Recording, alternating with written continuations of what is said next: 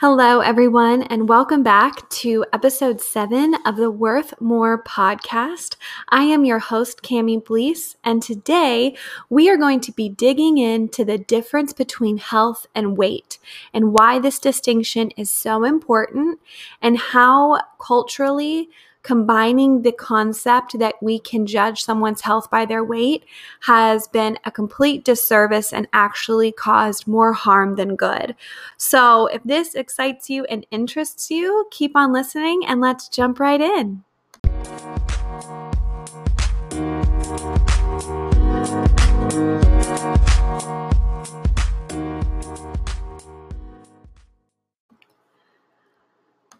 Really excited to start this discussion because for myself, for a lot of my life, before I really started digging into this, I was part of the camp that assumed you could really tell someone's health based on their weight. I assumed that if someone was fat or obese, then naturally they were unhealthy and didn't care and weren't trying very hard. And if they were thin and fit, then they must be healthy and they must be happy. But the reality is is we can't make judgments like that. And to assume that someone's body carries so much power over their health and their happiness it doesn't serve what the deeper goal and issues are. So when we focus on health over weight what we end up doing is we focus more on the habits in our life rather than the physical form we take up and do those habits in we let go of the concept that our weight somehow determines our worthiness or the fact that we're allowed to show up, and it shifts the purpose. We need to stop zoning in on people's weight and saying, hey, if you are having trouble being active or if your joints are hurting, just lose weight, just lose weight. So often, there are deeper rooted issues. There are things that are being ignored. There are emotional things that need to be addressed. And so much of it is also connected to habits. What are the habits that they might be doing? Do you have a really thin person that doesn't eat a lot of nutrient dense food and is very sedentary, and someone who society might say is fat who works out regularly and gets all their, you know, servings of fruits and vegetables we aren't asking the right questions and we're making a lot of assumptions based on people's bodies. I wanted to share a few statistics in this episode because I do think that facts are important. And I think if you've watched anything in the media, ever about, you know, weight and obesity. We refer to it as this obesity epidemic. And actually, a figure that was shared was that more than 400,000 Americans die of overweight and obesity every year. And they were saying this could soon surpass smoking as the leading cause of preventable death. I mean, that's a huge number and that's a scary number. But an updated federal report actually acknowledged that the analysis suffered from computational errors. And after they went back through using better methodology and newer data, they were able to reduce this number and estimate 15 fold, determining that obesity and overweight were only associated with an excess of about 26,000 annual deaths, far fewer than guns, alcohol, or car crashes. But was that really shared? Did that really go around? No, because it doesn't serve the cultural purpose of making you insecure if you realize that obesity isn't necessarily the epidemic that we claim it to be. Yes, people are getting fatter, but it isn't the epidemic of people dying from it that we have been led to believe. And I really think that that's important. You know, there's a lot of fear in people around gaining weight. There's a lot of fear in people around body fat. And actually, the United in the United States, there's a stronger relationship between your BMI, which is your body mass index, and disease and early death among groups more negatively affected by body image concerns. And they kind of defined that group that was typically affected with body image concerned as younger people, Caucasians, and women. So the reality is is that basically feeling fat or fearing becoming fat has stronger health effects than being fat. And that is why, you know, I really like to emphasize mental health. And we're trying to work and solve for an internal issue with external solutions. And that is why we aren't feeling happier. That is why, you know, these lifestyle changes aren't lasting because we're focusing on the wrong thing first. It's actually really interesting because death rates are um, lower in people that have a higher BMI and higher in people that have a lower BMI. And this was, you know, pulled together from about 26 studies that concluded that overweight individuals were living slightly longer than those of normal weight. So if you take into account the fact that, you know, less people are dying than we are led to believe, and actually it's people who are on the higher BMI scale that are living longer, again, it comes back to this fact that we have this fear, and that fear is almost stronger than carrying fat on your body itself. It's actually and would be more effective to raise the standards of the body mass index because that's more in line with the data and it actually aligns better with the relationship between BMI and mortality. So, death from weight does not actually really start to present itself in people who have a BMI of over 40.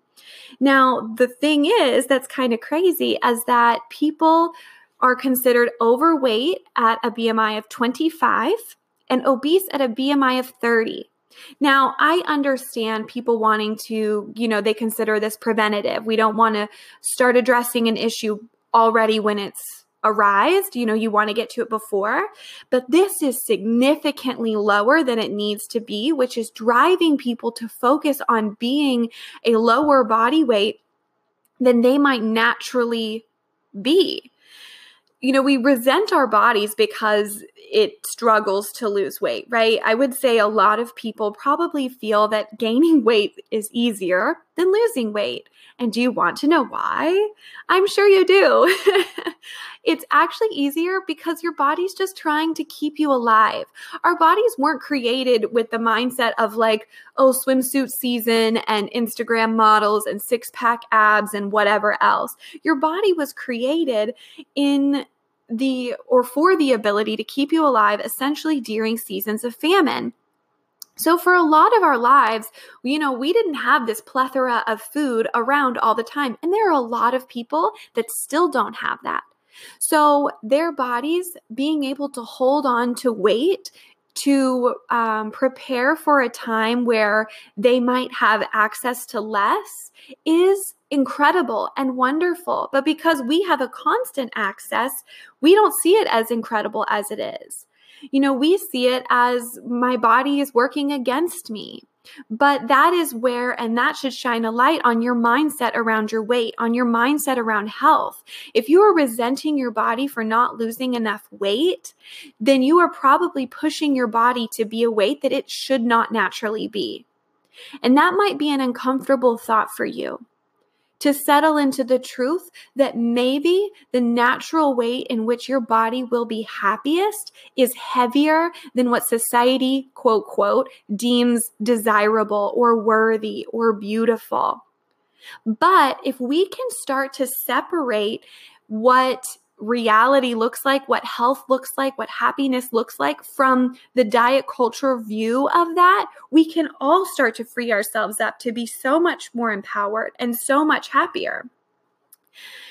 We have to shift the idea of health out of it just being about our BMI or just being about our weight. This is archaic this is not taking into account so many other factors. I mean, think about it.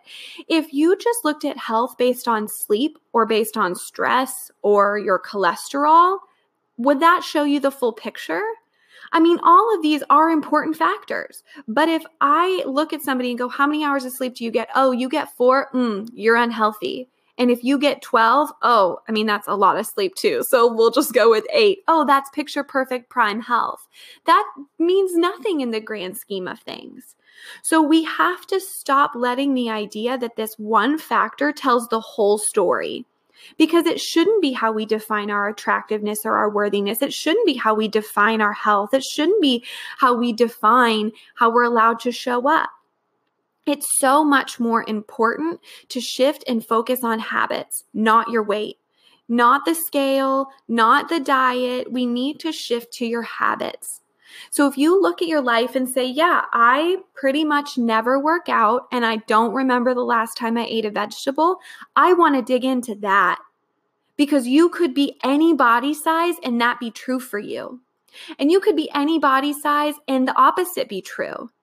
And that is more important than how your physical body shows up. Your body is strong and powerful and beautiful, and it wants to be used and honored in that way. But if your only purpose in life is to focus on getting as thin as you can or as fit as you can, then you're missing it. You're just missing the point. Dieting actually does so much more harm than good. And it's kind of sad to to realize when I when I realized how much harm dieting was doing to my body, I had already dieted for well over 10 years. The damage was kind of done in certain ways. But what dieting does is it shuts down your body's natural instincts and makes you feel disconnected from yourself. Or, you know, people will say out of control. They feel like if they stop dieting, they're not in control of themselves. Well, the reality is you don't feel in control because you're not in tune. You've never cued in and said, What sounds good to me right now? How are my hunger signals? How are my fullness signals? What do I feel like sounds like it tastes good? We're so cued out of that because we've been following a diet program for so long. But when you're dieting, and usually that means you're eating less than your body needs, what your body will do to try and get you to eat is it increases your smell sensitivity. It increases your desire for a lot of different foods. It makes you colder because that takes less energy.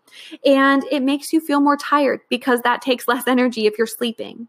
Your body is solely trying to not work against you, it's trying to work for you. So dieting ends up cueing all these signals and that's your body's natural way of saying hey you are not taking care of me properly but we ignore it. How many there i can't even tell you how many times i have been told you know your body will eventually get used to eating less and then your appetite will decrease and then slowly you'll be able to survive off of eating a very little amount that is your body essentially realizing, okay, I have to make this work and hold on to everything possible, but it will not be functioning optimally.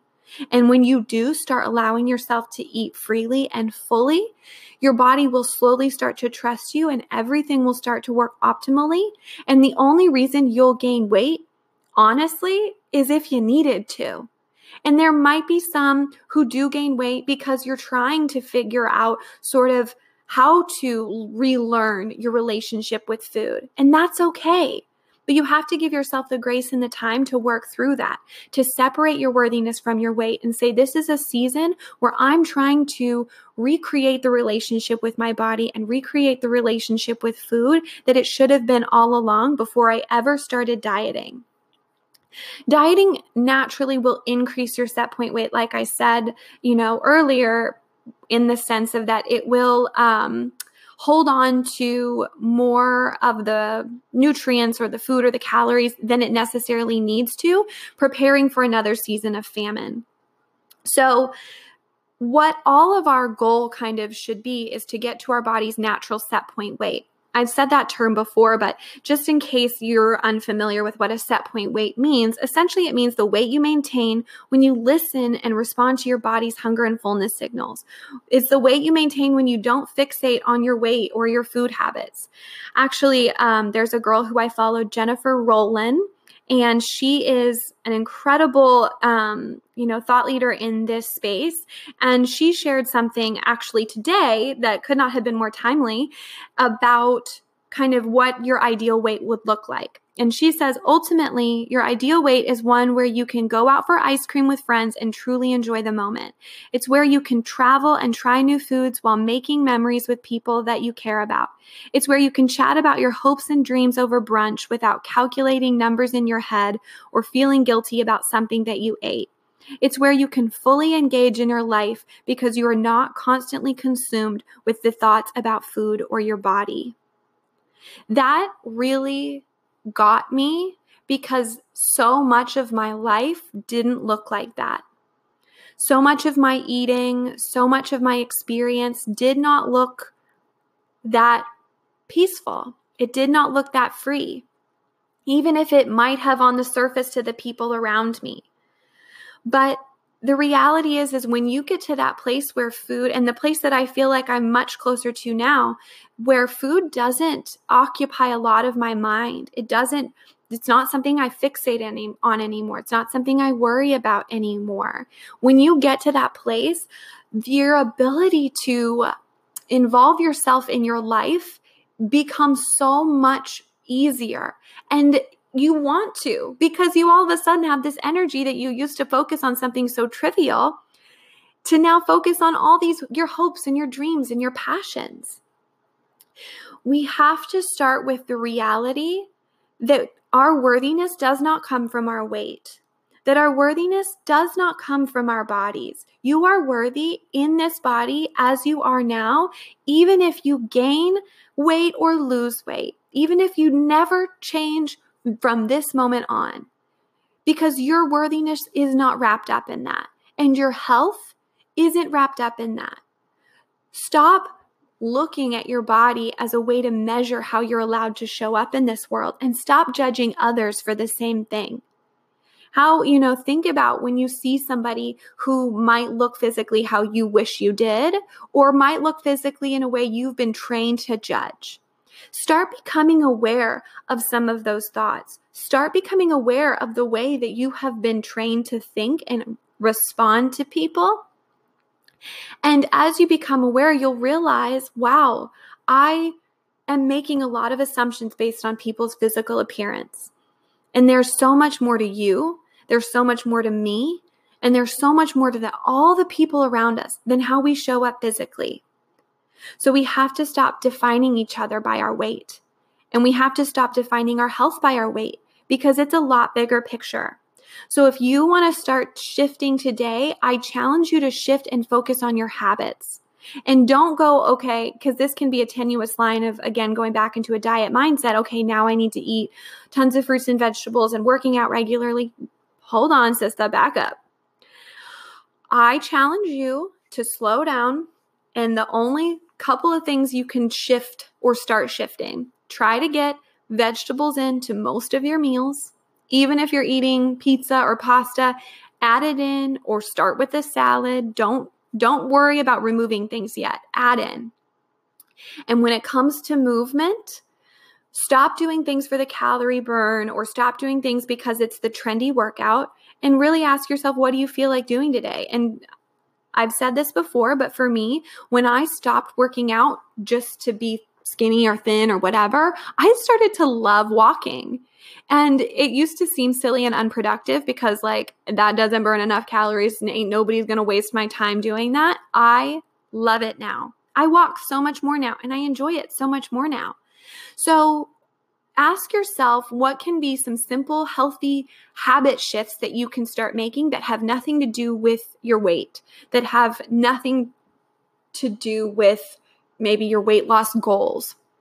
Instead, focus on shifting that internal perspective out of defining your health by your body and your weight and start focusing on your habits first. And then the rest will fall in line. If you do struggle with this worthiness, if you do struggle with how to um, kind of rebuild that relationship, I have a workbook available on my website, camiblease.com it's under the shop tab and the workbook tab. Um, for the rest of the month, it is actually discounted to $20 if you use the discount code worth more 7 that is just for the month of october and i would love to share that with you because this work changed my life and it freed me up to talk about this type of stuff and follow my dreams when I stopped worrying so much about being thin enough to show up. And you can show up now too. So I challenge you to do that. I challenge you to focus on your habits today and to show up boldly and proudly because you already are enough and you are allowed to occupy whatever space you're taking up. I hope y'all have an amazing day. Thanks for listening again to the Worth More podcast. It means so much to me, and I will talk to you next time.